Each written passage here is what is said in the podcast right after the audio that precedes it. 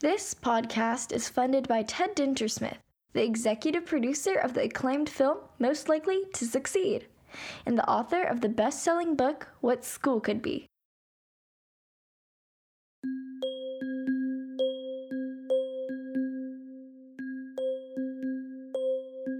I'm Josh Reppun, and this is the What School Could Be in Hawaii podcast. Here in September 2020, this podcast series is approaching 14,000 downloads in 40 countries worldwide. Clearly, we tapped into a global hunger for ideas and stories from imaginative and innovative educators and education leaders engaging students across the Hawaiian Isles. In the middle of a pandemic, we pivoted and took this series virtual I built a studio in my home on Oahu, and physically distant guests call in via their mobile phones.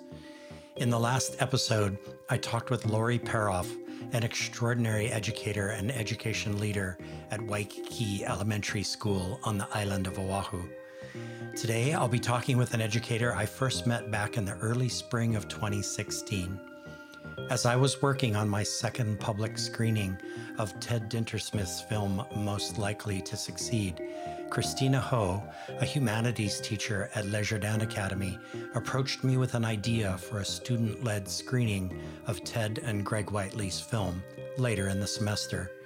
To find out how her idea developed and what her students did with the film, you have to listen to this episode. Christina, a Teach for America graduate, first taught at the Isobel Rooney Public School in the Bronx. She moved to Hawaii in 2005 and joined the faculty at Le Jardin Academy, a medium sized independent school on the windward side of the island of Oahu. At Le Jardin she is the Dean of Experiential Education and Community Partnerships. In her words, she takes kids into the forest and leads Socratic seminars on all types of subjects. Christina is also the co founder, with a group of sixth graders, and executive director of the Wild Community Foundation. More on that towards the end of the episode. Finally, during the initial COVID 19 lockdown on Oahu, Christina spearheaded a campus and community initiative to use 3D printers to make filtration masks and sewing circles to make fabric face masks. As much as anyone I know, Christina Hoe's world is centered on unleashing the potential in all children. She knows for sure what school could be. And now, here's my conversation with Christina Hoe. Christina Hoe, welcome to the podcast. I'm happy to be here virtually. Yes. I guess that's all podcasts, right? Yep, all podcasts are now virtual. I, I, I do not understand how anybody could be working in a studio right now, but uh, but virtual is good. It's um, yeah, it, it actually it's super interesting how it makes it possible now to to have conversations with people where physical physically you wouldn't have been able to do it before. You know, just you can't fly in from a neighbor island or something like that. So, yeah, lots of possibilities. Yeah. There's always silver linings in these things. true, true. So, Agreed. Christina, our format is 10 questions. So I'm going to fire 10 questions at you and you just let her rip. Um, so here comes question number one. So, okay. back in the first season of this podcast, I interviewed a young middle school educator from the Maui campus of Kamehameha Schools. His name is Doug Hugh.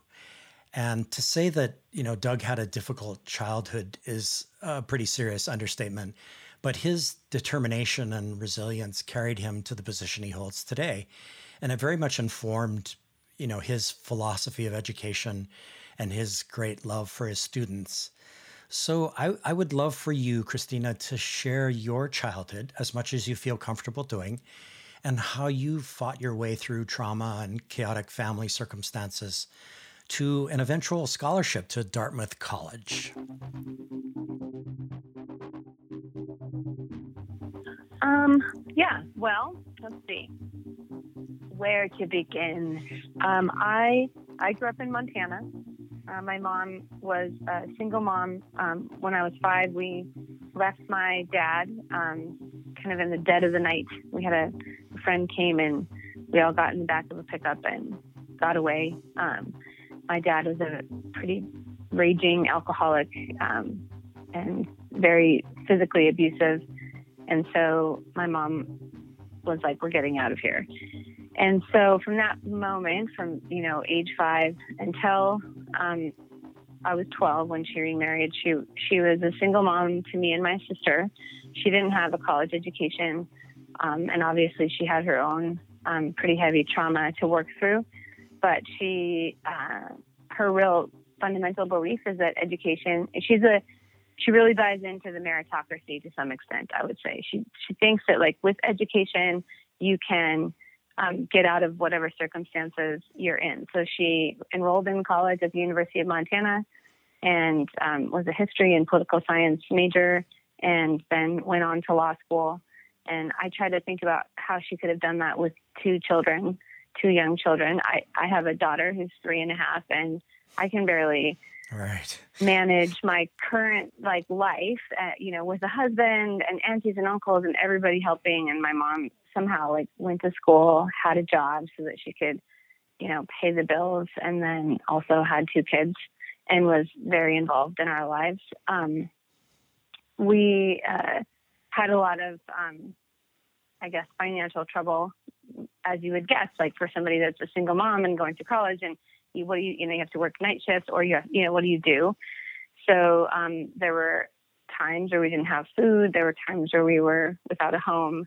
Um, and, but it, it's weird. Like, I guess I grew up feeling like um, those things didn't matter. They weren't available to us. Um, you know, things like cable television. We didn't have a television to begin with ever.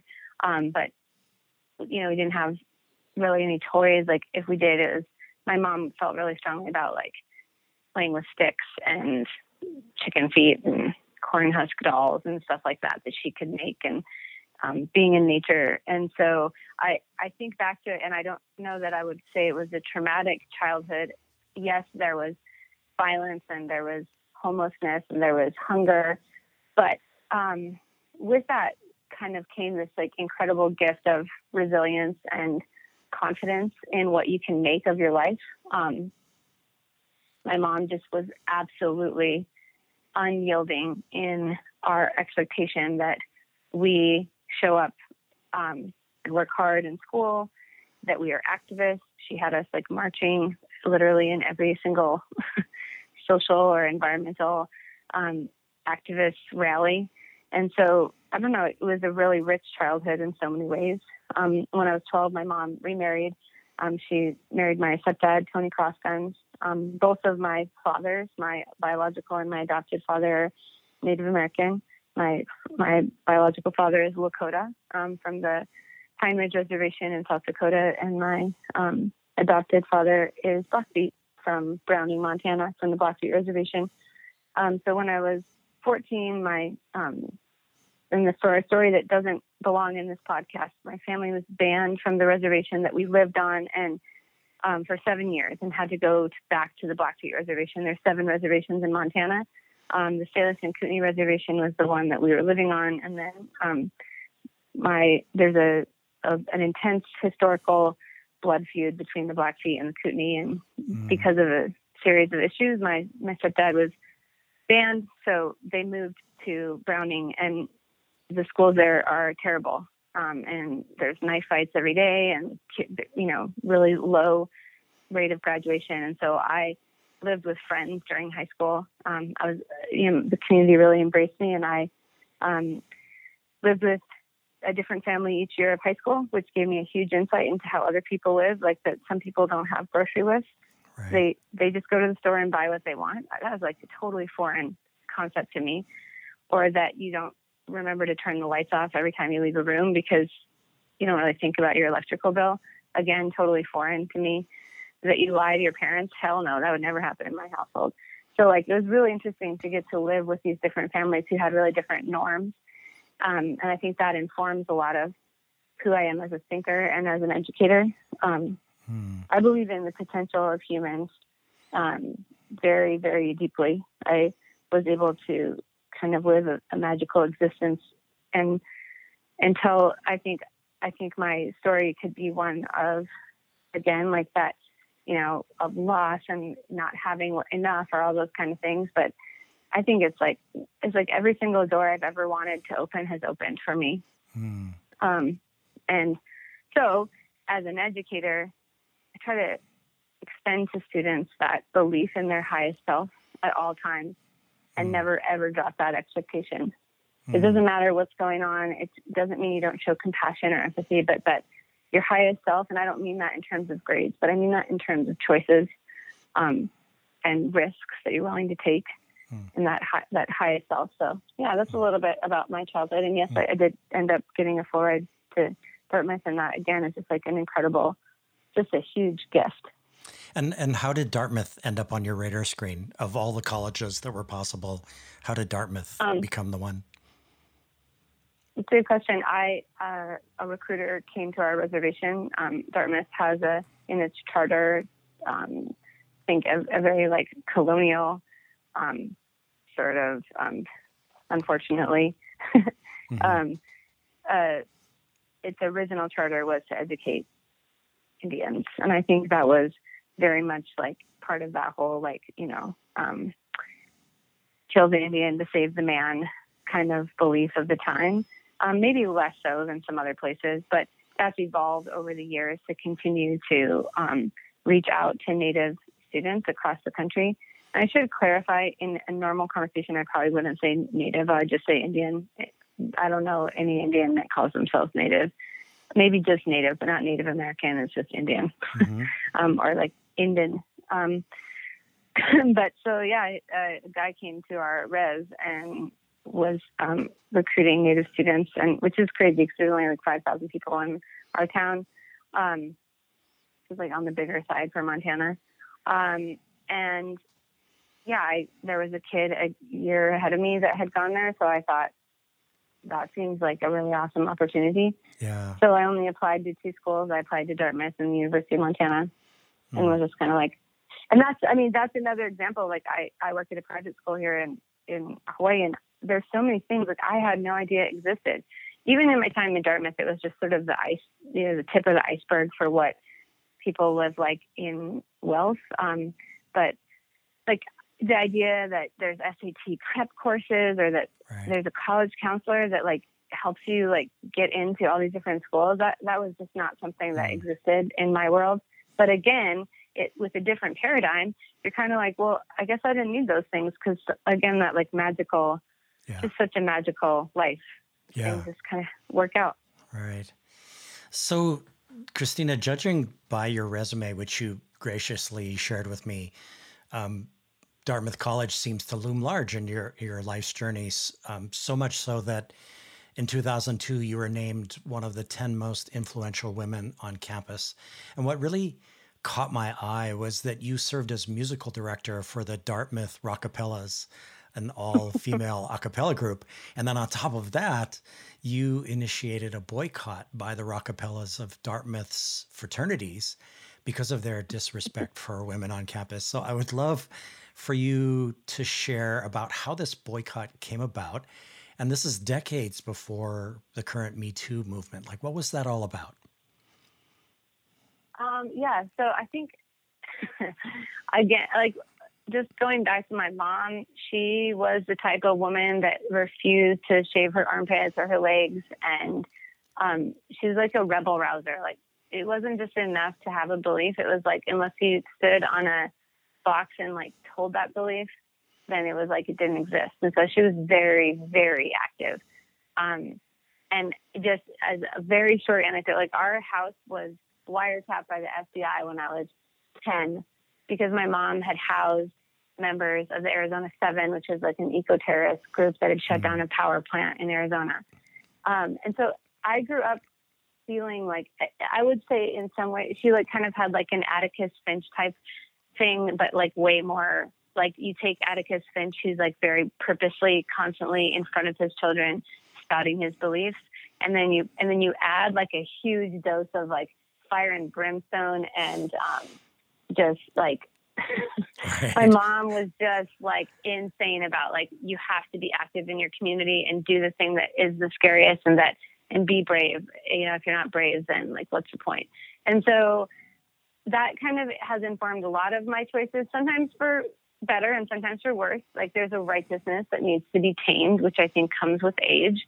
Um, but at Dartmouth, we had some issues with um, fraternities um, being completely inappropriate, and um, they had made a list of women who were uh, worthy of sex. I'm trying to think of how you say it politely on a podcast. Mm-hmm. Very a very like inappropriate list, and then like with descriptions about them, and um, essentially like you know like predatory behavior, and it caused a major like like the list uh, got ripped up, and this girl like jumped into a dumpster and found it and pieced it back together and like published it. Wow. And so there was this choice on campus to either be like, oh, boys will be boys, just like they were just playing around, or be like, no, be better. And so, in my belief, we can always be better, be our best selves. So, it was it was a real um, point of contention there because I think a lot of girls in my a cappella group were a little bit like, why do we have to stand out right now? Like this is so awkward. Like everyone's gonna know we're the ones that are taking the stand. But then ultimately, we all came to the consensus that it was worth it. So yeah, we boycotted the fraternities um, until there was a, a, resolution to the incident, and we and we wanted them to publicly be like, we are not going to do this. We're sorry, and and to own it and to stop mm-hmm. hiding behind, hey, no big deal. We're just dudes having a good time. Have a drink. Mm-hmm. Um, so yeah, I'm really proud of being part of the Rockapellas. That was a really a group of extremely powerful women who used music to influence change. Hmm.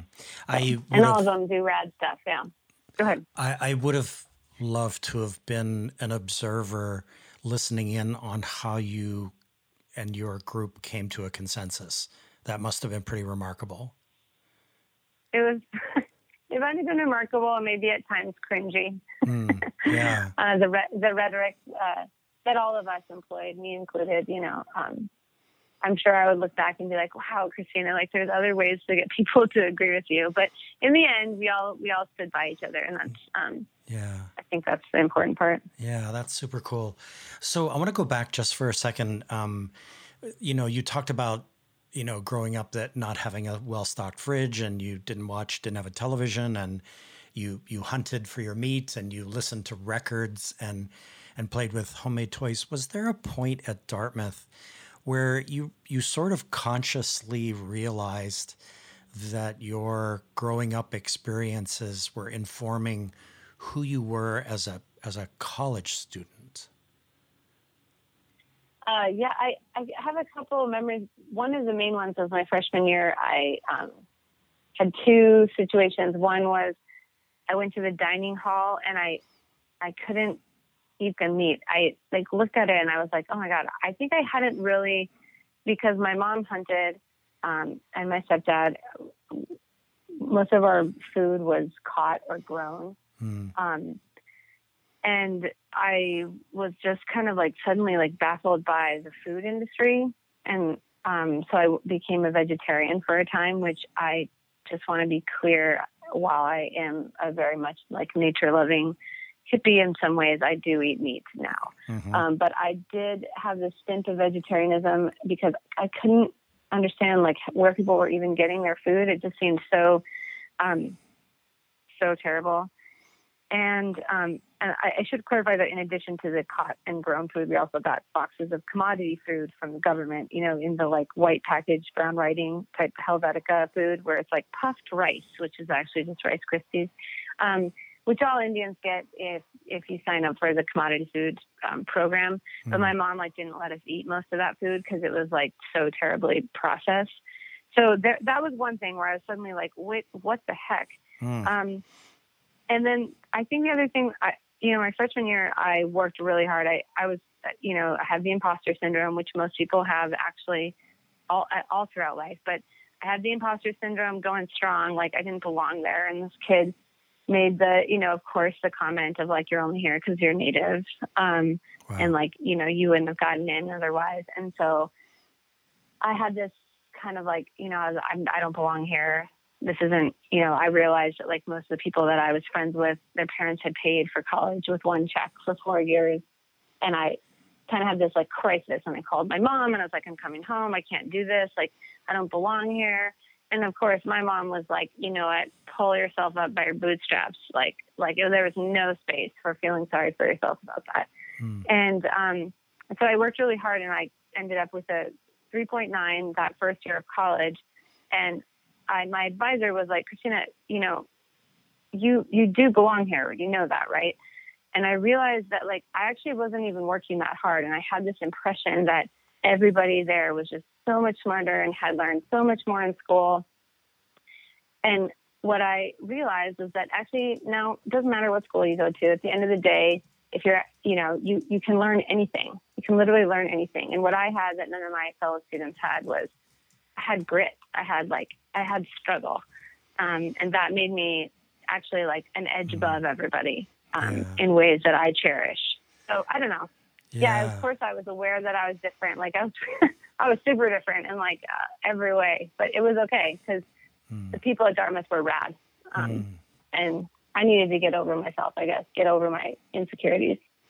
Wow, that's so interesting. I just finished reading a book by um, Paul Tough about college. Oh yeah. Um, and part of the, you know, one of the themes that he really explores in depth is, um, you know, the ways that kids demonstrate resiliency and determination, and the ways that colleges need to step up in order to support that. And it, and it really sounds like your mom was that college counselor who helped you to work through a lot of that. That's like super interesting. Um, so, Christina, uh, we're, we're going to jump from Montana and then to Dartmouth, and now we're going to land in New York City. So, um, you taught as a Teach for America graduate uh, for two years at um, Isabel Rooney, a middle school in the Bronx in New York City. And in your resume, you mentioned developing the ecology curriculum as one of your accomplishments. So I'd, I'd love to know more about this, especially because sometime later you assisted in gaining international wetland protection for Kawainui Marsh, just across the street from your current school, Le Jardin.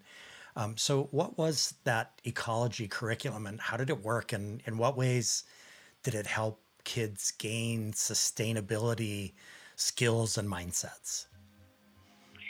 Um, well, I think I just realized that I'm trying to think of how I can best um, house this.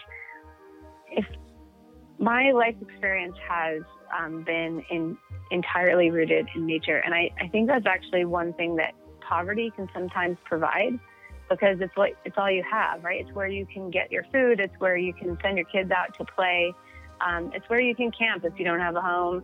Um, it's like it doesn't cost anything, at least in a state like Montana, where there's like abundant public land and wilderness areas. And so, um, and my mom, you know, had founded a, a nonprofit called Wilderness Watch. She like, we were just immersed in environmental and ecological um, communities. Uh, or communities that wanted to protect um, the ecosystem. And so when I got went to New York, I was I was always telling the kids stories about my childhood, and because it's an easy way to connect with humans is through story, and that's very much um, I think a lot of tribal people grow up like that's how you mm-hmm. um, that's how you really navigate the world is through stories. And my students were just like enamored with like stories about bison and elk and grizzly bears and mountain lions, wow. like enamored. And so I realized like they didn't have that opportunity, like in an urban environment, even though there's tons of um, opportunities in New York City, my kids hadn't been given that. So there was a uh, nesting pair of um, red-tailed hawks on the roof of our school, hmm. and so we started there and learning about those hawks that were right there. And then we started, um, started taking them to Van Cortlandt Park, which was just not a far walk away. And so we would, you know, get get everybody together, walk to the park, and learn about um, the ecosystem there in that park. And what I found was that my students were highly engaged um, because all the other stuff that, like, you know, forcing the kids to like have four hours of literacy, um, which was like part of the No Child Left Behind Act, right. versus like going to the park, having like learning essentially nature literacy, and then coupling that with some sort of book that would enrich further enrich that experience it rooted them, and it, it's it just is something that I'm so proud of Hawaii for focusing on Aina based education, where mm. it's not just about taking kids outside or it's not about science. It's about the entire reality of us being part of the ecosystem, right? It's about who are we as members of an ecosystem.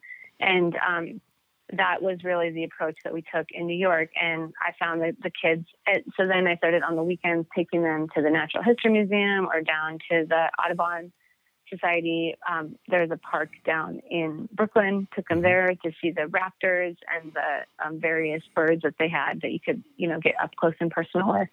Um, and it just became something that the kids, um, it got them engaged. And so on some level, like that was the goal, right? Is to get the kids engaged, but also to, um, there's no reason that any child should grow up disconnected from nature. Like what a bizarre idea. I mm-hmm. literally evolved in nature. Um, and we've created these like urban hellscapes where like kids are just like languishing.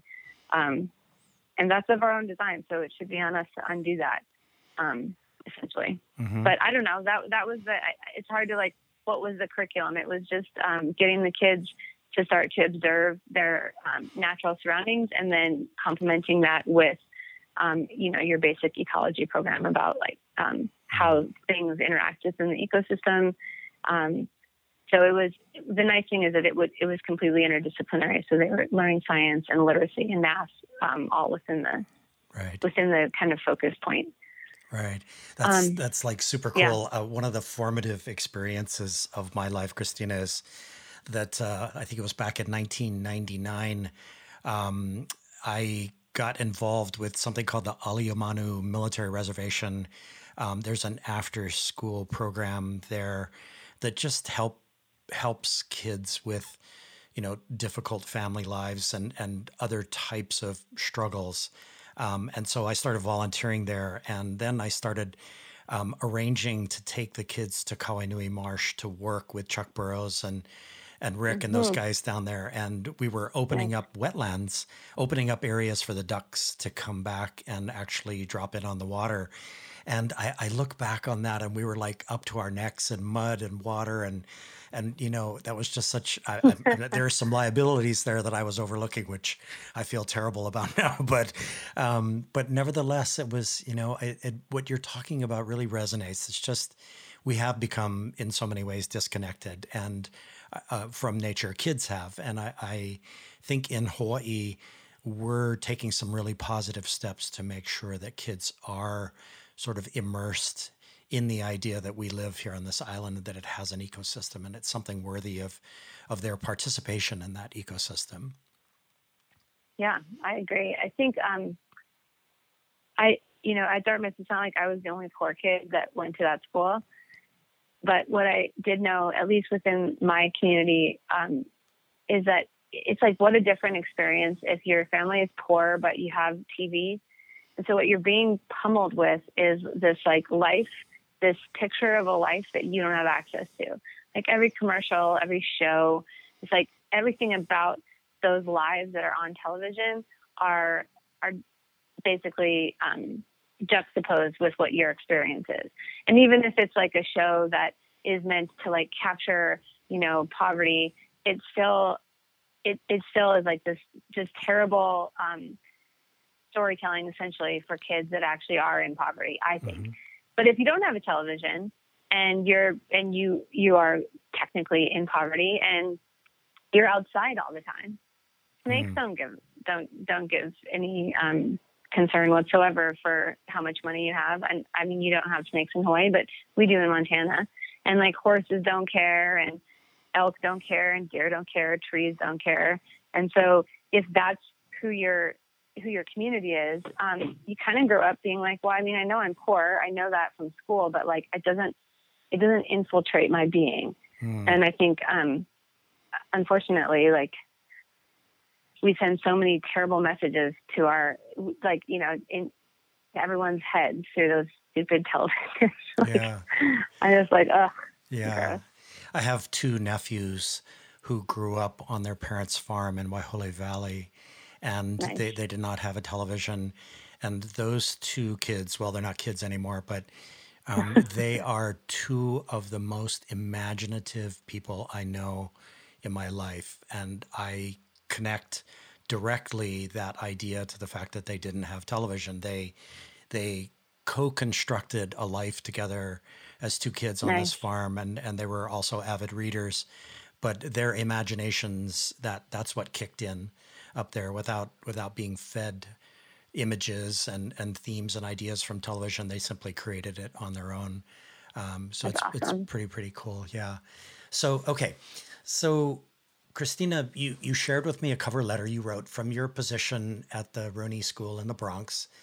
And you were yeah. work, you were working to get a teaching job at Le Jardin Academy in Hawaii. And in that letter, you wrote, and I quote, um, perhaps most important in a school where, where gang violence is epidemic, I have endowed my students with an ethic of peace and compassion and the skills to maintain such ideals.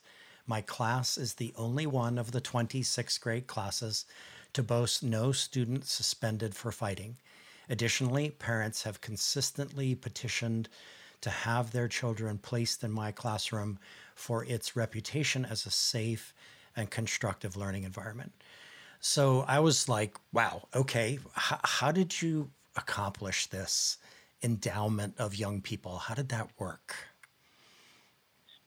Well, um, I think so. Again, like I think Teach for America sometimes gets a bad rap because um, it takes really like bright, I would say probably overachievers, and says, you know what, take this energy and this like you know, this light and then get in there and help kids who are in failing schools. And I actually love, I love that idea because it's like, okay, wherever the energy is, let's funnel it to where it's needed.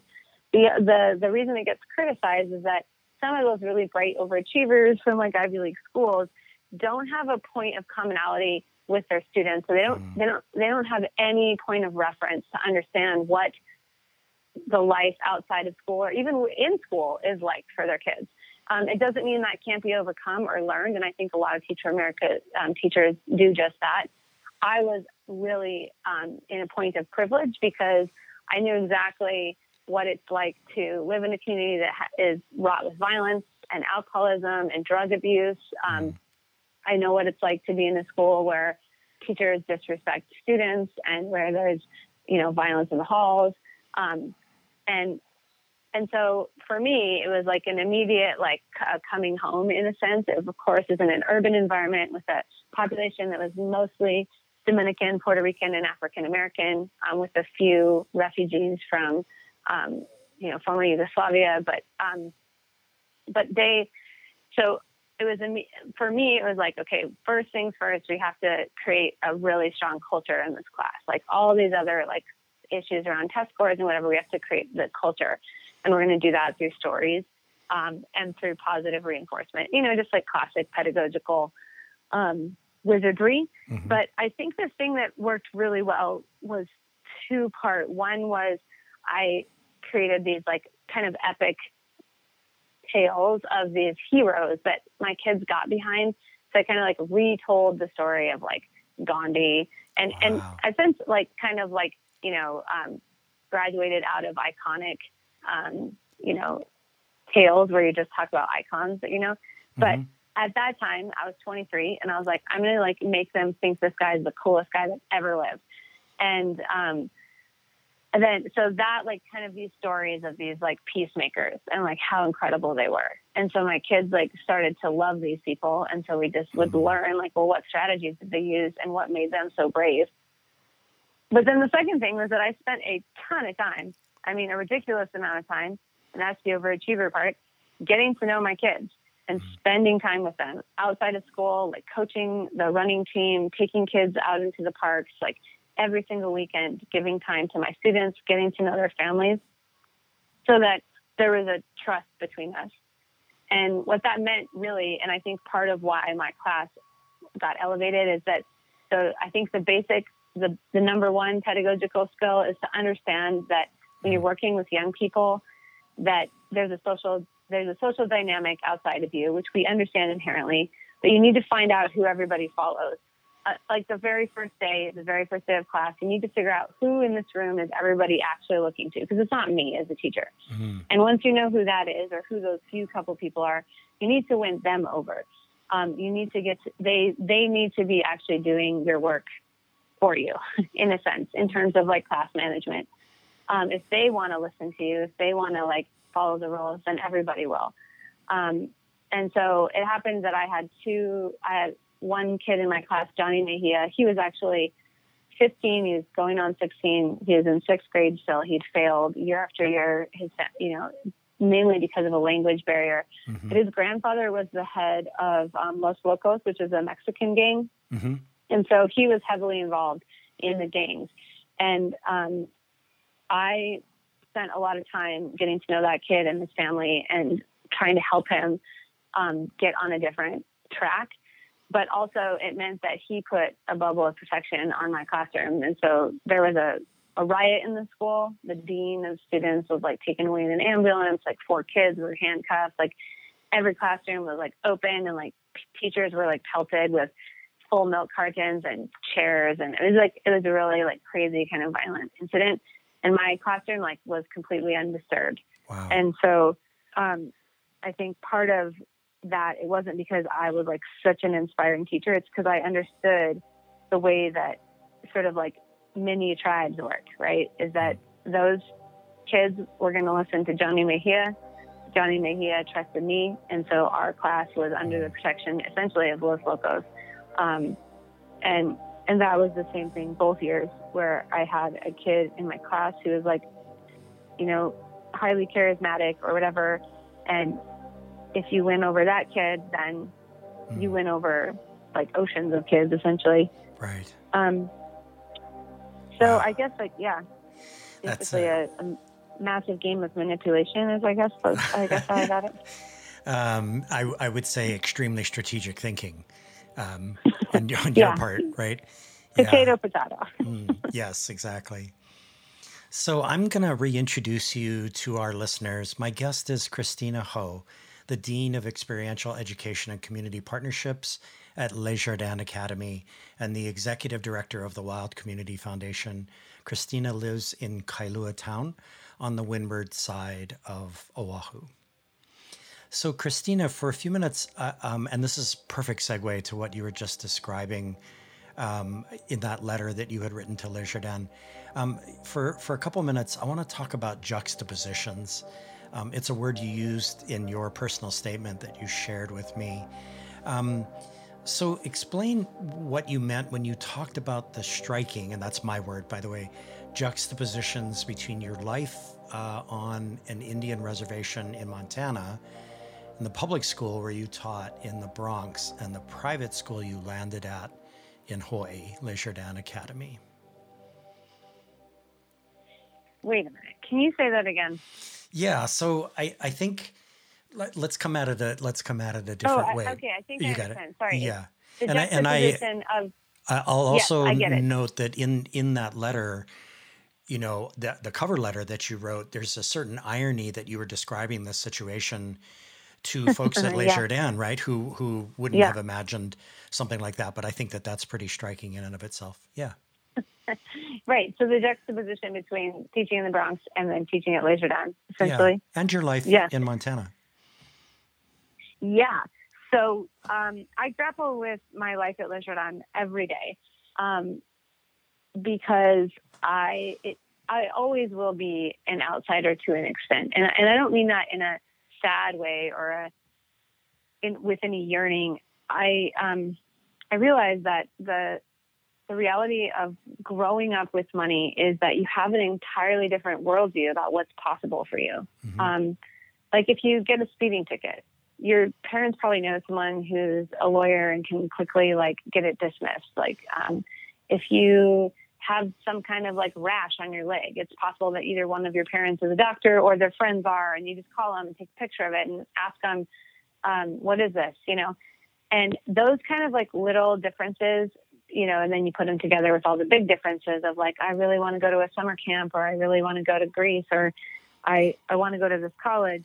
Um, even when our students have to go without some things, um, it's nothing like, you know, my students in the Bronx who were like reading all the mail for their parents because their parents weren't fluent in English or couldn't read, um, who were taking care of siblings who had 10 people in a one bedroom apartment, who were worried about um, having one member of their family deported at all times, or who on their way home from school every day were harassed by gangs who wanted them to join.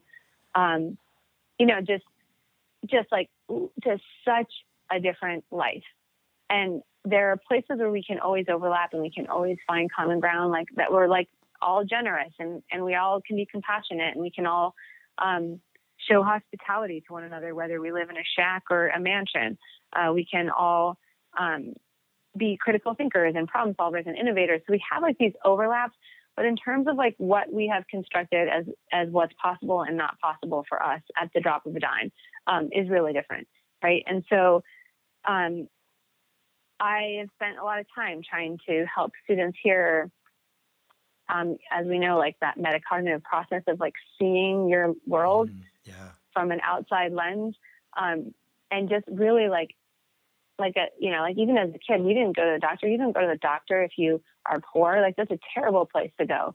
It's filled filled with like crying babies and mothers who are stressed out and the doctor doesn't care. And if you have indian health service it's like there's like story after story of just like you die at the doctors because they don't do the right thing. So you're like you know because it's an inefficient system or, or whatever. I mean it's just mm-hmm.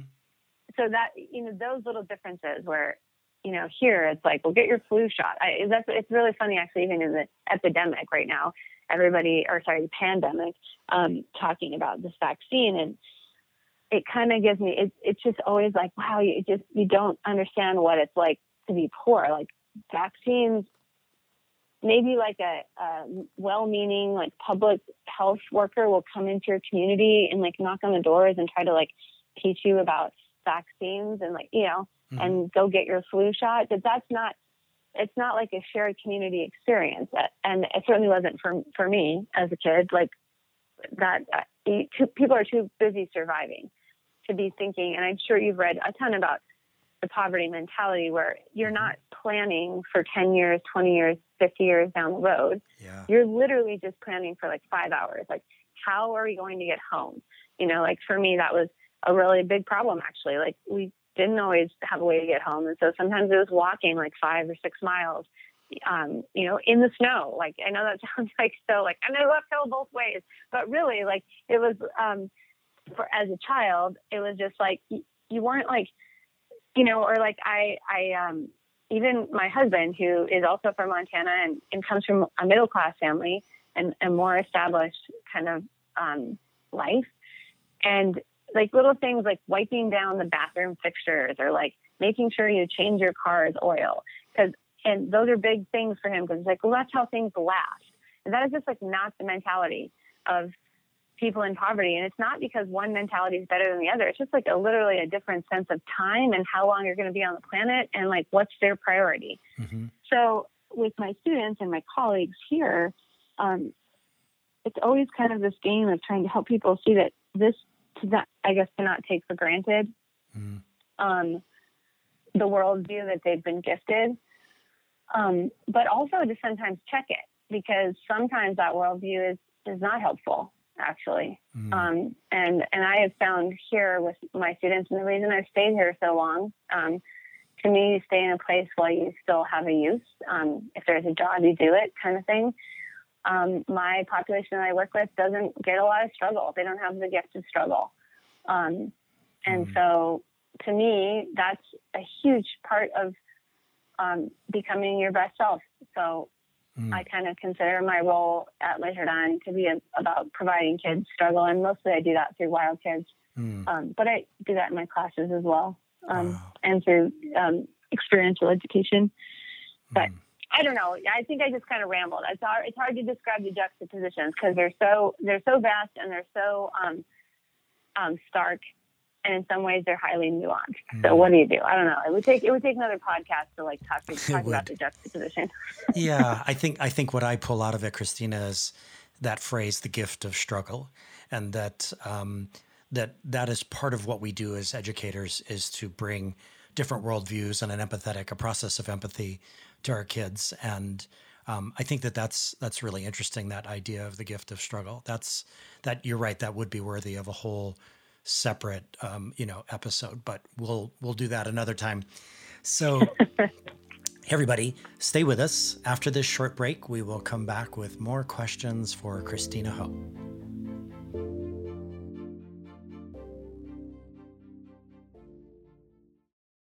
This is Guy Kawasaki. If you want to learn how to be a remarkable person, please check out my podcast, Remarkable People. I interview people like Roy Yamaguchi, Margaret Atwood, Jane Goodall, Stephen Wolfram, Steven Pinker, Arianna Huffington, and Steve Wozniak. The point of the podcast is to help you become a little bit more remarkable. To learn more, go to remarkablepeople.com. Thank you. Hawaii's business people and professionals want to support our public high school students across the state, like me, Law Yagovich, a senior at Ku'uku High School. And Hawaii's teachers and other educators want classroom speakers, curriculum advice, contest judges, mentors, and other support from businesses and nonprofits. The Climb High Bridge is Hawaii Department of Education's official platform to connect the two communities. It's like Match.com, specifically designed to connect businesses and schools. Learn more by sending an email to info at climbhigh.org. That's spelled C L I M B H I dot org. Hi, friends. Toy Hirschman here from the Entre Ed Talk podcast. I am super excited to support the What School Could Be in Hawaii podcast hosted by none other than the amazing Josh Reppun. And I also want to give a big shout out to all of the incredible educators in Hawaii who are doing unreal things in the entrepreneurship and design based thinking spaces. I hope you all subscribe and listen to What School Could Be in Hawaii. And also, hey, why not check out the Entre Ed Talk podcast, where we interview stellar entrepreneurial educators and entrepreneurs from across the country and globe? I cannot wait to connect with you. My name is Josh Reppun, and this is the What School Could Be in Hawaii podcast. Today, we are with Christina Hoe, the Dean of Experiential Education and Community Partnerships at Jardin Academy on the windward side of Oahu. So, Christina, we first met back in early 2016 as I was getting ready to screen Ted Dintersmith's acclaimed documentary, Most Likely to Succeed. So, tell us the story of how you learned about the film and how your humanities class, which was ninth grade, am I correct about that? Yeah, that was ninth grade. Ninth grade decided to focus on education and decided to screen the film and develop projects related to Le Jardin's process of course creation. Um, okay, so I actually, as you say it, I I can't even remember how I found out about most likely to succeed. I um I feel like I'm in like probably like you. I get like all these emails from various um, organizations that are trying to improve school, and I think one of them has a link. I I, mm. I can't find it in my memory how I found out about the the film, um, but my my ninth grade humanities course um, was structured and continues to be. It's now taught by my dear friend Joel Saito, but um, it was structured as two semester long kind of focus areas. And the first semester is um, all about um, becoming aware of your culture, basically, that we create culture. It seems like a basic idea, but of course, as we know, um, many people just seem to not understand that all of this is made up. So the theme of the first semester is, hey, it's all made up. Um, and um, we focus mostly on gender and race and like that those norms are completely culturally constructed. Um, in the second semester, excuse me, our focus is on shift happens, um, which is essentially that because it's all made up, we can shift it, we can change it. Um, mm. And in the past, I had um, had the kids watch Waiting for Superman to help them mm. um, get get an idea of educational inequity and like really understand that this system that we're in, this school, this idea of school is just that it's an idea and it's relatively new. Um, most likely to succeed really fit in with that, um, obviously, in, in a multitude of ways. And um, so we decided to screen it. And my thought was that we talk a lot about schools, but like any other business, you would be talking a little bit more often to your client. And I understand kind of the worry and the danger and why people don't talk to students more about school because you're like, well, we don't know what could benefit them. You know, I get it. Um, but to me, like engaging kids in what school could be and what um, what education could look like is super important. And I think that's shared with a number of educators. So we decided to have the kids be the ones to essentially engage the parent community in um, thinking about could we change, like really overhaul the mm. way our education is at just at Le Jardin, just in a small way, right? Like maybe not all of Hawaii, not all of the country, but just like at our school immediately. And it was a really fascinating experience. And that's when we got a chance to meet you and have you um, help in, facilitate that screening of the film. And so we had the parents come and watch the film and then go into these breakout groups.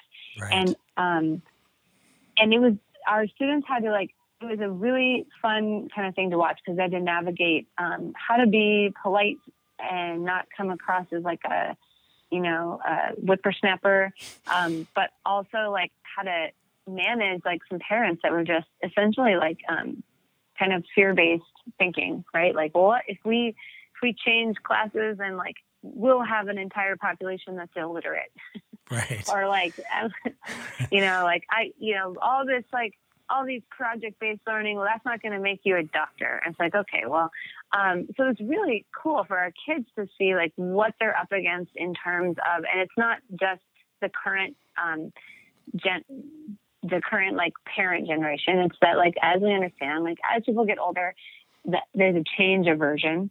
And so how do you manage change when you're trying to ask a population that has change aversion to, to spearhead the change? like it's a really, it's a it's quite the conundrum.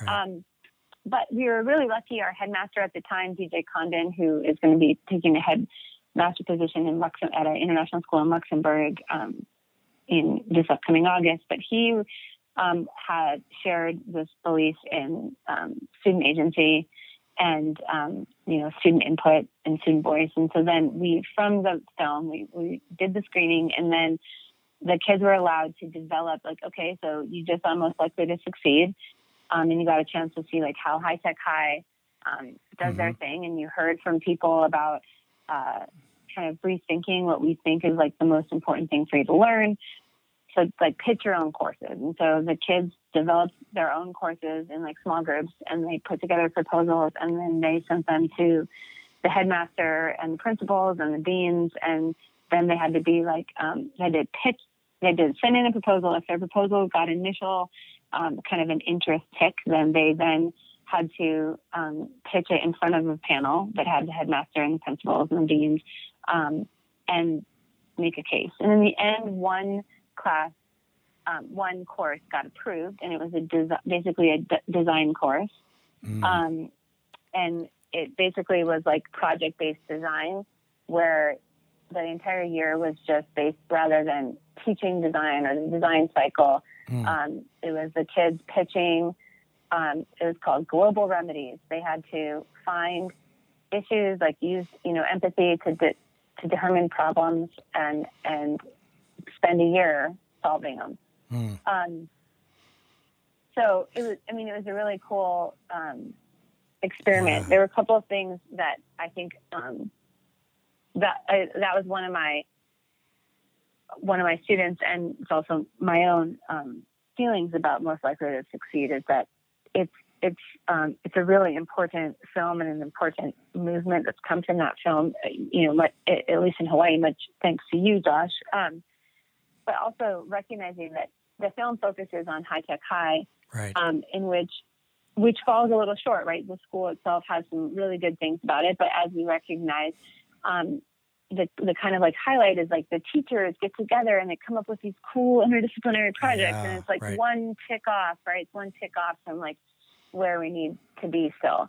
Um, and maybe it's like what we need is both. We need, uh, which is something that we're trying at Downe that I really like, where teachers and students can like pitch these impact projects and they can pitch them together, they can pitch them apart, and then we create an impact menu and people sign up. So, mm, yeah. um, you know, so anyways, it was a, it was really cool, and it was cool to have you there. Um, and since then, I feel like um, a lot of things have changed at Le Jardin for the mm. better.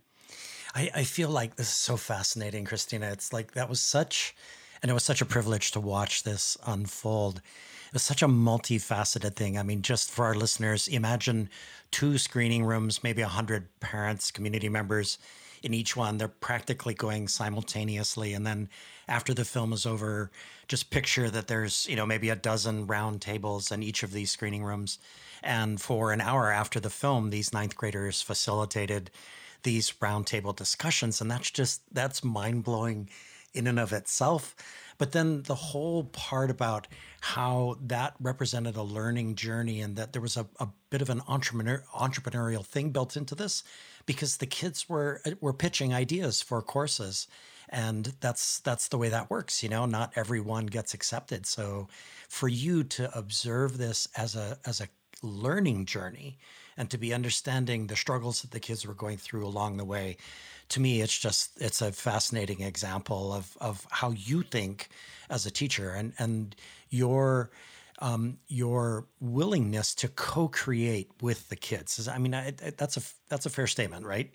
You're a co-creator. Yeah, totally. Yeah, I would say I'm the co-creator. Yes. Yeah, that's that's super cool. So great segue to this next question, Christina, which is that you've you've written that the Western world is, um, and I quote, is obsessed with learning, but more specifically, you believe that we're obsessed with measuring learning.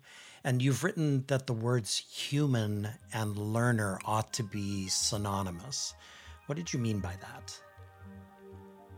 Yeah, I, and again, you know, just for everyone to know, that was a, that was a draft. I'm still working out my thesis, yeah, no. but yes, I I think um, I have you I mean anybody who's been in education for more than five years like gets like how there's just buzzwords that come in and out and buzz programs and blah blah blah. You know, kind of like ebbs and flows. We get it.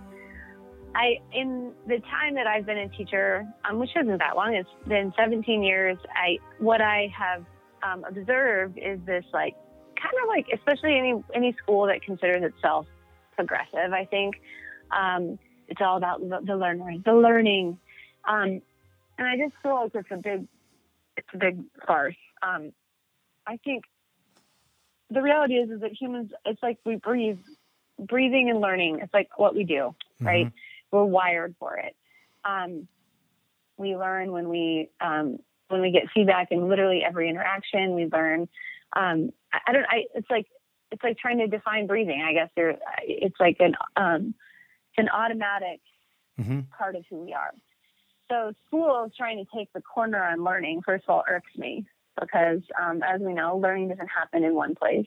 Mm-hmm. Then also to sort of be like, we're all about learning. And then so what we can do is we can measure the learning. And if we just do a good job and like make the right test to measure the learning, then we can like justify what we're doing.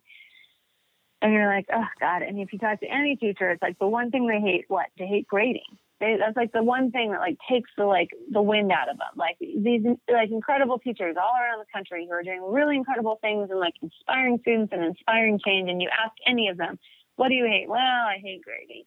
And it's like, why? Is it because teachers are are lazy? No, it's not because teachers are lazy. Like grading is fun in terms of like reading kids' works, work, or like interviewing kids, or like learning more about like where they're at so that you can support them. That's fun but it's the like trying to decide, well, on the rubric, where do you fall? Are you a four or are you a five? Yeah. I think you're a three. And it's like all of it is made up and like grade inflation abounds. And um, it's not standard. We're pretending like it is. So then like the only way we can standardize it is through standardized tests, which have like obviously like cultural bias. It's just a disaster. And to me, I'm like, well, part of it is educators and educational institutions continuing to tout that they're all about learning literally humans are about learning. Right. Like any job, Apple Store is about learning. Yep. Um, the, the barista is about learning.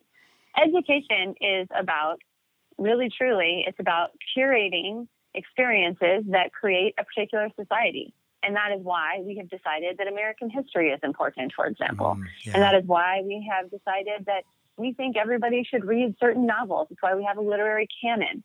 It's, it's we should just own it. We're agents of socialization. We're building society with what we choose mm. to teach. And if we started talking about that, then we could like start to be a lot more comfortable in having those conversations about mm. what do we teach and why, and what right. do we not teach and why. That's that, um, that's actually yeah. per- perfect segue into where I wanted to go next. And um, so, you know, again, in your personal statement, and as you can see, I know it's a draft, but I, you know, I went down a bunch of rabbit holes while reading your personal statement. It's fascinating. Um, so you shared with me, um, or you you actually asked a series of questions in your personal statement. So, why do we not teach farming or beadwork or construction or intuition or wayfinding? Why not teach filmmaking or ethics or computer programming? And a bit later in this extended thought, you suggest we are moving down a kind of entirely wrong path and you call into question the concept of core curriculums versus electives and so on. So I, I want to sort this out with you a little bit. So you seem to be drawing a distinction between teaching subjects and quote curating experiences. Those are your words which feels yeah. like two very different ways of seeing the role of an educator and even a student. So, what are your what are your thoughts about that? Uh, yeah, so I, I, and I know it's just like a on some level it's just a semantics issue, but of course we know that in semantics comes yeah. so much um, understanding. Mm-hmm. So we call them core subjects, right? In, in most schools, and I think this is kind of where most likely to succeed was headed, and and, and I think that's where high tech high is headed, and a lot of schools that are trying something different is is calling into question that essentially like factory model that was adopted mid-century in order to kind of prep a lot of schools call themselves like college preparatory right mm-hmm. um, and um, and so that a lot of high schools will kind of be like well we want to do that but the colleges won't accept it and so they're they kind of hide behind the reason that they don't change things is because, well, how could we then feed our kids into the college? So it's like the colleges need to change before we can change. Right. Um, and it's just like a bunch of like kind of buck passing to mm-hmm. some extent. Um, but to me, and it's, I'm not even necessarily arguing against having core subjects. I, I think it's what I'm, what I'd like to see is a more elevated conversation in schools, um, and between schools and within education and, um, you know, between teachers because I, I think like it, it does make me wonder, like, why isn't computer programming a, what we call a core subject? Like, why not? Mm-hmm. Um, it seems to be like one of the most important skills that someone can have in this day and age. So why isn't that? Like, mm. why are we still using this outdated model? But the reason I would differentiate subjects from experiences is that, and obviously I am the dean of experiential education, so there's an, a bias here, just right. um, red flag. But I, I guess like um, to me, if you were to step back and say like, what experiences do I want these humans? Because basically we have this sacred responsibility. Parents drop their kids off at this like location, and they trust that whatever we do in that day, that we see the best in their child, and that their child um, becomes better. And maybe that's like an over, um, like, an, like maybe I'm over inflating the story. Maybe it's just childcare, and for some, I think it is. But at the end of the day, they're still trusting that their child, because of school, will be able to succeed in the world. Right. And so my question is, is like, what experiences help people succeed in the world? Mm. And I would argue that there are a number of experiences that we are not giving kids that would ensure their success. One of them being like what I talked about earlier, which is like experiences that cause them to authentically struggle. Not struggle with like, oh, you didn't like pass this math test, try again, but struggle as in in this moment, in this expedition that you're on, this expeditionary thinking, you're it's hard to get up this hill and you're going to have to push right. and you can't give up because there's no one to come get you. And so when you get to the top, what you will have is the first seed of authentic confidence because you did it. You got to the top and you got immediate feedback with that, right? And, you, and as you know, there's tons of um, research around flow and that like immediate feedback that a lot of kids don't get in school. But I just am like, we need to be brave, and we're not very brave um, mm. in our systems. And um, and I think the best people can come up with is like, well, let's do interdisciplinary courses, yeah, but like right. embedded in that is like discipline. Yep. So it's like maybe science and humanities can get together and have a shared unit. And you're like, why don't we just let's try a different route? And I'm not saying it's the right one, but I'm just interested in the experiment of like, let's not even think about disciplines. Let's just think about experiences. Right. And then in those experiences, let's like kind of like um, comb out what is learned. And then Right. at the end of the day, if we're like, oh, there's some really important things that didn't get learned that we think that we think that we're willing to take a stand and say we think everybody should learn these things, then then let's create some more experiences that would ensure that. Mm, Um, yeah. but I, I think everybody just needs to get on board with the truth, which is that education is like a massive propaganda machine. So just make sure that you're teaching the right propaganda because that is what we're doing. Mm, We're, you know, to some extent, like we are saying that when I tell you these stories and give you these skills, I'm curating your worldview. right. So right. what worldview do we want? Right.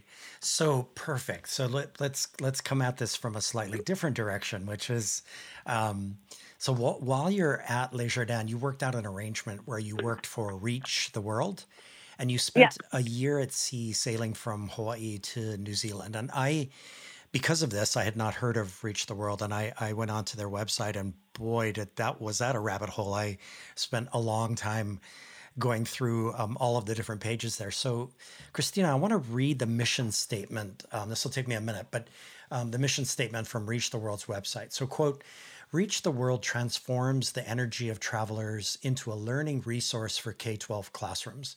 Our programs combine a digital platform, messaging, and video conferencing to connect youth with travelers in a one to one global digital exchange. Through our nationwide network of educators, travelers, and volunteers, we're building a more thoughtful and welcoming society by sharing the benefits of travel with the youth of today, who will be the decision makers of tomorrow. So, two parts to this question for you. One is, you know, what is your experience? Like, how do you explain Reach the World to people? And then the other part two to that question is, what what did they mean when they talk about the decision maker of tomorrow like how does what happens with reach the world help kids become the decision makers of tomorrow Well, um, a couple things. One is my experience with Reach the World was that I, to me, like if I were just like to sum it up, it was kind of like um, you were a personal travel blogger um, for a group of kids, um, and I think, and so that's like the bare bones, right? Mhm. Like that's like the easiest version of it. It goes back to that um, kind of juxtaposition question about like what's the difference between Le Jardin and the Bronx and the reservation. You know, what are those? And so, um, a kid growing up, like for me, for example, growing up, my experience with travel was National Geographic. Like I read National Geographics voraciously Mhm, um, to like see the world, right?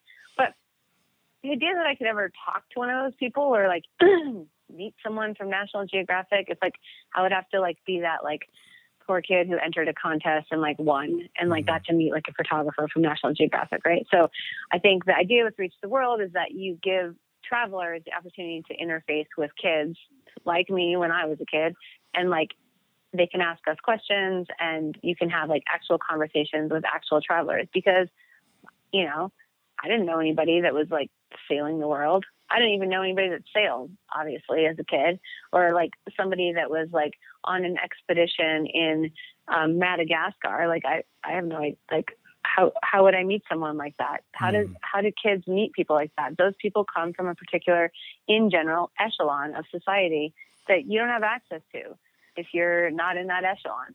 And so unless you like have a parent who is like, hey, read these National Geographics, which is what my mom did. But my kids in the Bronx certainly didn't have a like pile of National Geographics at home right to read. So how would they know about anything outside of their immediate experience? Um, and so that the idea was reach the world, and I it was cool because we got to partner with my school in the Bronx. So my partner was um, I was we were basically travel blogging for a Hmm. classroom um, at Isabel Rooney Middle School. Um, that so that that opportunity to reconnect with that school was awesome. Um, did it work? I don't know because it like every one of those types of programs, you need a teacher in on the ground who is going to be really like engaged. And so the yeah. first um, go was like, eh, it kind of fell flat. Um, and then partway through our journey, I don't know if like a new teacher jumped in, but the kids got more engaged because clearly the teacher got more engaged. Um, but I do think like those kind of like um, kind of out of the box ways to Mm. to connect with kids um, in places where you otherwise wouldn't have access um, is awesome. I, Mm. I love that kind of innovation. Um, the the future decision makers. I mean, ultimately, that I to me when people use that kind of language, all they're saying to me is the people that will one day be able to vote, whether or not they will, I don't Right. know, and will be able to be a working adult that has some impact on the economy. Yeah. Um, and Yeah. so, like, do, does that mean that like every kid when they become 18 is now a decision maker? I, I guess to some extent, when we want to like, you know, how they spend their money and how they spend their time. Um, but, and I, Hmm. I guess in some on some level, it's that that phrasing, the future decision makers, and this is like a hard, hard thing to admit, but it's a big reason why I'm at Le Jardin Academy.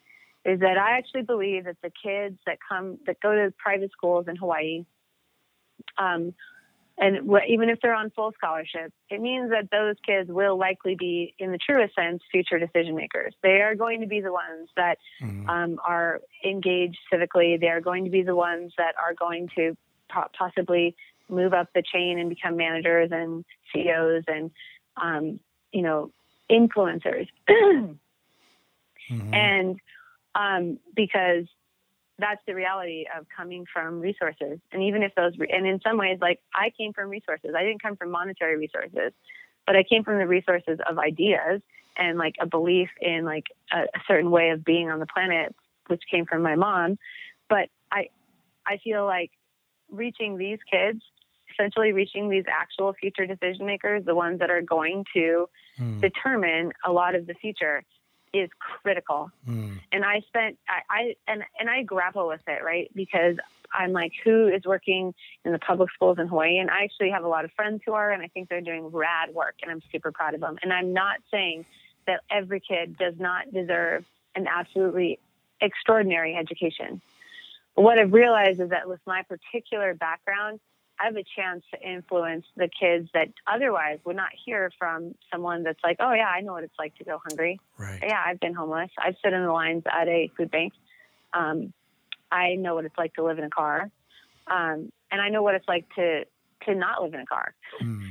And so it's to me those future decision makers. And I know this isn't necessarily like a reach the world question, but I it, I've had a lot of time to kind of think about what each group of children needs. Each each child needs like some sort of reach the world, right? But they need different types of re- different types of travelers.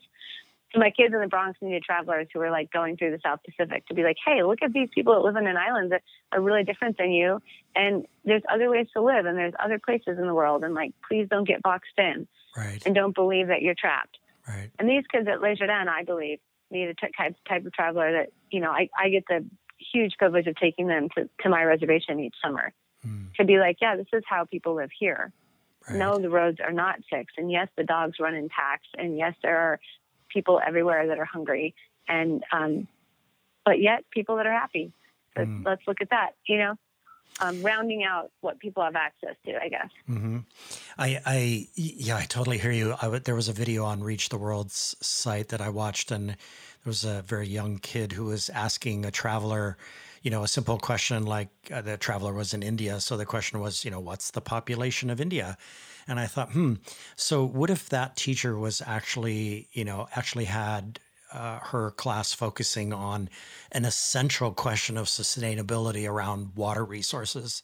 And then then the kids question is going to be like super different like what are your perceptions of the way you know people use water that sort of thing. So I uh, what I'm what I'm hearing from you is it's really in the authenticity of whatever it is that the kids are working on and you know that's that's one way to think about approaching all of these kinds of programs like reach the world is it, it's really dependent on the educator in the classroom and the kids and possibly the co-creation that's going on in terms of essential learning um, so that Yeah. yeah so Yeah. so, I mean, it's a great idea. Reach the world, just to say, it's a great idea. mhm, but it's like everything else it's limited by it's limited by essentially like the gatekeeper who is the teacher right and so if the teacher yeah so yeah but huge you huge huge potential if what you're Yeah, working on potential. are essential questions right so Right. perfect so So, Christina, um, we've actually come down to the very end here. This is amazing. It's gone by like a shot. Um, I I often end these episodes by asking guests what they think school could be, because you know the podcast is named after uh, Ted Dintersmith's book, "What School Could Be." So here's a slight variation on that idea for you. Um, you wrote in your personal statement, and I quote as Le Jardin Academy's Dean of Experiential Education and the Executive Director of the Wild Community Foundation, I strive to rewild education to design extraordinary experiences filled with failure and reckoning, passion and inspiration, and rich with diverse relationships, so that the small communities I work with can slowly shift and the students I reach can imagine a new trajectory for us all. So you're the founder of Wild Kids, and this is great that we can end on this today. What is Wild Kids, and how does it help us understand what learning could be, Christina? Um, well, I should just clarify I am the co founder of Wild Kids. It was founded with a group of middle school students, of sixth grade students. Mm-hmm. Um, we, we did it together, um, and those kids are now in their early 20s. They're all around 23, 24 years old. Um, and when they were 11 and 12, they wanted to um, endeavor to create this. Um, basically, they just needed a pathway outside. Real simple. They were like, we have to get outside. Um, and from that, as they aged up, right over the years, Wild Kids has grown through our collaboration of what is it that that you need that you're not getting um, and so everything about Wild Kids on the surface looks like outdoor education. This is often how we describe ourselves, like an outdoor education organization, because it's like the quickest way. Um, but actually, all it is is like education that happens outdoors um, sometimes, not even all the time. Um, but it's essentially the the premise is asking kids, what is it that you need that you're not getting that we can provide.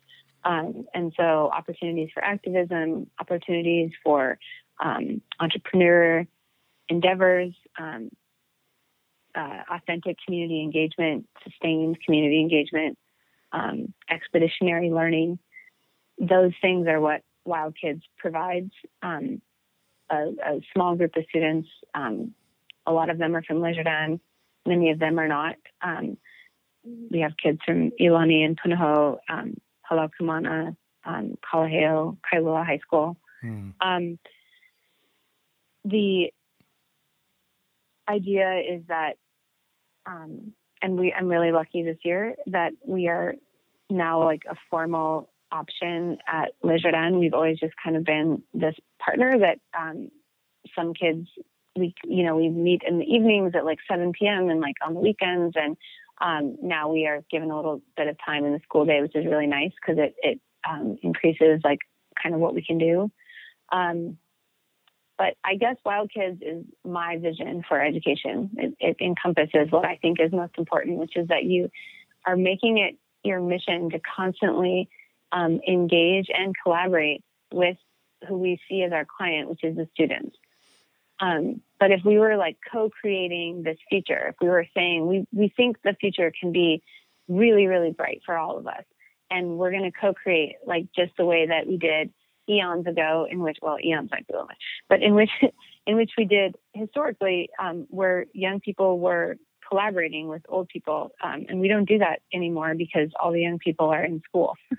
mm-hmm. um, and so, Wild Kids is like, I think the heart of it is um, purely tribal in the sense that it's um, multi generational, that the kids make the decisions with the adults, um, and that we, we have this philosophy, this um, this mountain range philosophy, which is that you know in our in our like aging process as humans, what we can say is that we have over time we have um, more and more diverse experiences to pull from. And so, but we also just have different experiences. And so when you're 30, maybe you're you're standing on top of a peak and, and when you're 10 you're in a valley. And it's not that the 30 year old can see more than the 10 year old it can that 30 year old just sees different things So if we honor each other, I honor the 10 year old in the valley and can ask them, what's in the valley? What do you see? How do you like, what do you think is best? And I can honor the 30 year old and say, what do you see from that peak? And I can honor the 15 year old who's like, you know, just cresting a small hill.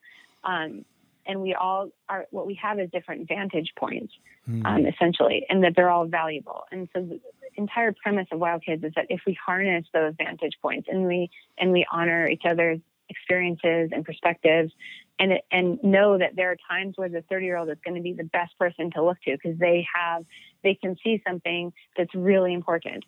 And there's other times where the 10 year old is the best person to look to and learning how to do that in a, in a learning community. Mm. um, so that it's not it doesn't you know i think sometimes people get carried away like student voice and student choice. And it's like well no sometimes students actually they can't see something. And so their ideas actually aren't the most worthy at the table Right. That's a, that's not a bad thing. That's a good thing. Okay, this this idea is not the best one. Sorry, um, and this faculty has a better idea. And sometimes their ideas are the best ones. And it's like being able to honor that truth that like all humans are learners and they have unique vantage points that we can use and, and harness to, to innovate and make a better future for each other. Mm. Um, so I would say that because that's like the basic philosophy in Wild Kids, that's what the guides are trained in, that's what our board is you know, trained in. That's what all of our students are acculturated to understand. Um, there's a really high level of alumni engagement. Like a lot of our guides are former Wild Kids, um, and so I think like with that, we're able to um, create a learning environment that is more conducive to, um, mm. I think, personally, I think is more conducive to that vision that all educators say they have, which is that we're going to make the world a better place. Mm, right. We can't we can't make the world a better place when we're the ones that are always curating the courses and we're the ones that are determining what will be taught. It's too narrow of a vantage point. Mm. Um, we need to expand that. I think. So I don't know if I really answered it. You no, absolutely. and I and I do. I have one more question about it, but let me preface that question with you know just like a quick story, which is you know that I you know grew up in a in a family of nine people that and there were seven kids and my two parents and we grew up in Kahaluu on the windward side of Oahu and and my growing up playground and learning area was Kaneohe Bay. And um, I I think a lot about when I was you know exploring Wild Kids and going through your site and reading your personal statement that I had two lives when I was a kid. One was the life that was mostly dominated by structured time at Punahou School and even at Benjamin Parker Elementary. Um, and then there was the time that was completely unstructured, which was at home, after school, before school, weekends, and during the summers and other breaks, where, you know, within that unstructured framework, I, I wilded with my brothers and with our neighbors and everybody else all over the place. And I think my question is is about that concept of the unstructured time and how valuable mm-hmm. that is. And if you could if you mm-hmm. could talk about that a little bit. Yeah, um, and I think it is a, so the rewilding part of my vision is, um, and I'm, I'm excited about this opportunity at Le Jardin, um, you know, that's unfolded over many years, but is starting to to really start to crystallize where kids have an, that opportunity to have the structured time in the classroom, um, and it's complemented with this unstructured time. Mm. Um, and I, because I don't know if I have a strong thesis on whether or not all time should be unstructured or what, I, I don't, I don't feel like um, there's one right way. I just want to see more pathways for kids, um, and I do believe that we have a um, fundamental need to be in nature. And I think oh, that that's been taken away, and people don't even know that they need it until they um, get out there and start to have experiences um, that are profound. But I think like just Wild Kids is very much, and it's sometimes hard for parents and, and other faculty to understand, is that when we take kids into the forest, um, we don't have a curriculum. Mm. There is no curriculum. We're not trying to teach um, survival skills or orienteering skills. We're not even trying to teach the names of native versus invasive versus canoe plants. We're not trying to, we're trying to do is offer a classroom essentially that is unstructured and that kind of helps kids hone intuition to think is an like an absolutely essential part of being a successful and happy human is a honed intuition. And that has to come through like a series of failures and recoveries. Um, and so that can't come by me telling you what you need to do today. It's you coming into the forest and maybe being tired or being grumpy and like having a series of experiences that change your mood or don't change your mood. And then, um, and, and us talking about that. Um, it's, it's deciding on a whim that we're going to make up a brand new game and then coming up with the rules ourselves. Um, it's like deciding on a whim that we're going to build an entire village for elves and like there's no plan other than the plan that we make. Um, I, you know, I have to say that like we are incredibly lucky that the King family has basically for the last 12 years said we are totally fine with you bringing kids into into this land that we own and we are we believe it's important and so we're just going to do it mm-hmm. even though it's a liability even though we know it's unstructured and that kids are just romping around in the forest like you know tripping over rocks and playing with sticks that this family here in Kailua has said we we're we're okay with that and we value it. Um, mm. That I mean that's an like that is an incredible gift. Um, and and what's come of it is kids that I think are some of the most confident, self-aware humans because um, just so many things arise, like a pig in a snare. What do we do? Mm. What, what's our plan, guys? Let's let's talk about this ethical dilemma. You know, going over to the marsh. There's a cat in a cage. Talk about this ethical dilemma. What do we do? What do we think? Mm. and letting like third graders grapple with that. It wasn't in the plan; it just happened. So it's like I think it's like bringing back that um, the mentorship model in which like you're mm. experiencing life together, and somebody can mentor you and help you um, help that experience teach you important lessons instead of accidentally teaching you the wrong thing. You know. Mm, um, but yeah, so I and I also have to say that now as a parent, I I, I am faced with some of the like biggest struggles I've ever been faced with, and every parent listening is probably like, "Yeah, well, welcome to the club." But the biggest one is that I'm not parenting my child. She's at school, and she's at school, and she'll be at school um, every day, and and so what that means is that we're not experiencing life together. She's actually experiencing it with other people, mm. and I think as a society, we have to like pause and think about that because when we lived in tribes, you had various groups that you were assigned to for various reasons. And this is certainly true of like Plains tribes. And I think in Hawaii had its own system here. But you, those were your people who helped guide you through life and guide your experiences that you had and like help you with your choices and help you like decide what, you know, who you were going to be. And what we've done is we've on some level outsourced that very, very sacred reality of becoming your best human self. We've outsourced it to schools.